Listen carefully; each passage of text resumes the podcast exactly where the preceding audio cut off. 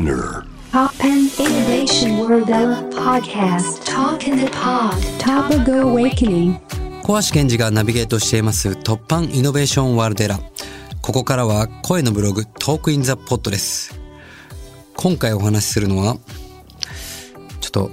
手前味噌で申し訳ないんですけども私の新書のお話をさせていただきたいと思いますまあ以前僕はセカンド ID っていう本をあの初めて出させていただいて今回が2冊目ということで、まあ、セカンド ID はもう一つの、まあ、ID って意味なんですけどもそのもう一つのアイデンティティを持つことによって本当の自分につながっていく気づきのきっかけみたいな本でした。そして今回の本のタイトルなんですけども私たちが作る美しき日本からの未来図っていうね、結構すごい直球な本なんですけども。まあ、なんでこの本を美しき日本からの未来図っていう風にしたかなと言いますと、まあもちろんいくつか理由はあるんですけども、まずね、自分自身が今関わっている万博、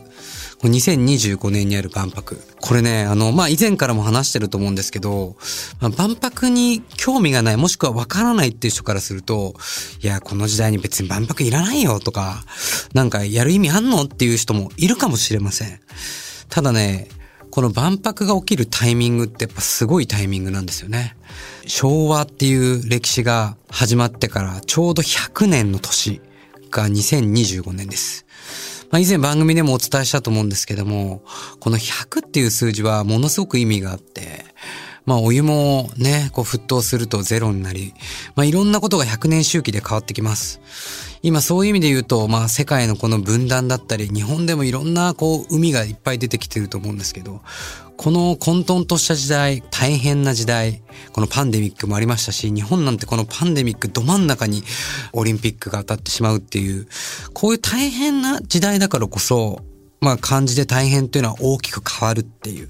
この大きく変わるタイミングが僕は来てるんじゃないのかなと。でそういうタイミングに国を挙げて、企業が挙げて、一丸となれるタイミングって、実は早々もうこの先未来なかなかないんじゃないのかなと。まあ今は、まあその現実性がもちろん渦中の中にみんないるので、見えないかもしれませんが、まあいろんなものが一見ね、一点だけを見ると問題的なこととか、まああらゆるこうシステム、仕組みが変わっていく時代においては、やっぱり先行きが見えない、不安。で、そういう中で変わるとか未来とか考えられないよって思うかもしれませんが、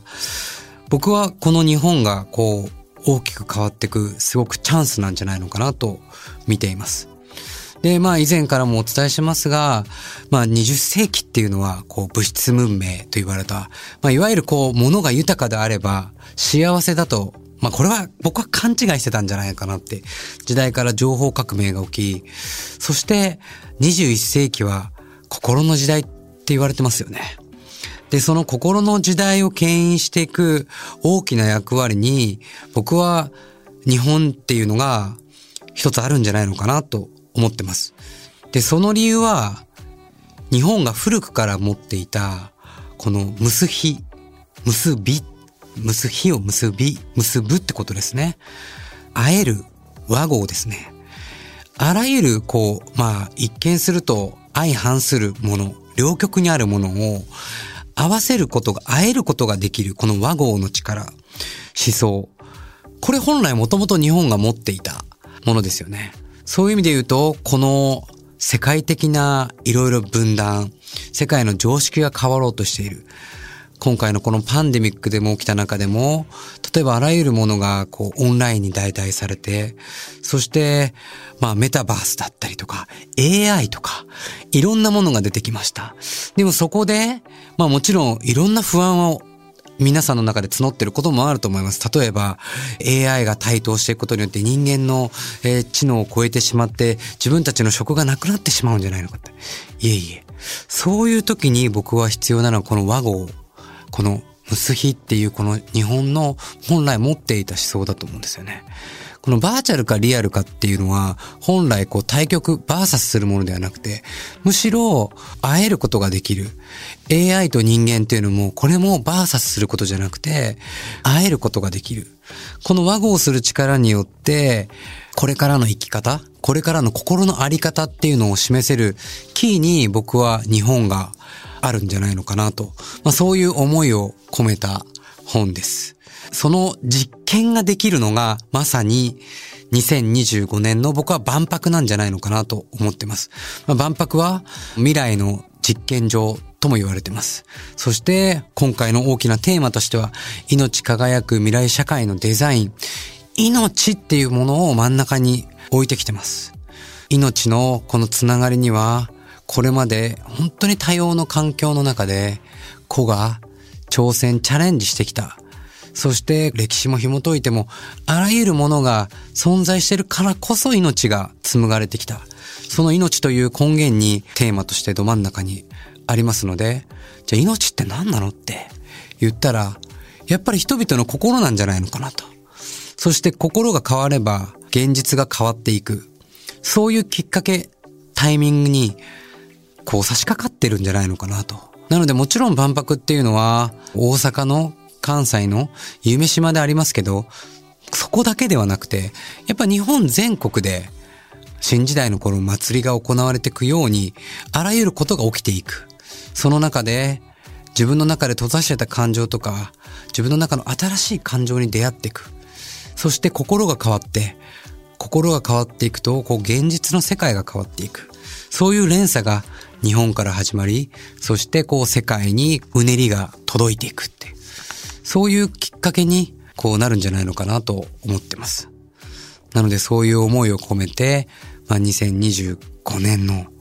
万博。まあもちろんそれがゴールではありません。そこから起点に世界がより良くなっていく。日本から始まる美しき未来図を、これは僕たちだけが作るんじゃなくて、みんなで作るんですよね。そういうもう僕は最後のチャンスだと思ってます。だからもう僕がこんなこと言っていいかわかんないですけど、今までのこの国が作ってきた、企業が作ってきた万博の常識っていうのを、もうここで終わりにして、新しい万博を作んなきゃいけないんじゃないのかなと思ってます。ぜひ皆さんと新時代の祭りを作って、美しき日本から始まる未来図を作っていけたらいいなと思ってます。発売に関しては、美しき日本からの未来図、7月11日から全国の書店、アマゾンだったり、いろんなウェブサイトで購入できますので、ぜひチェックしてみてください。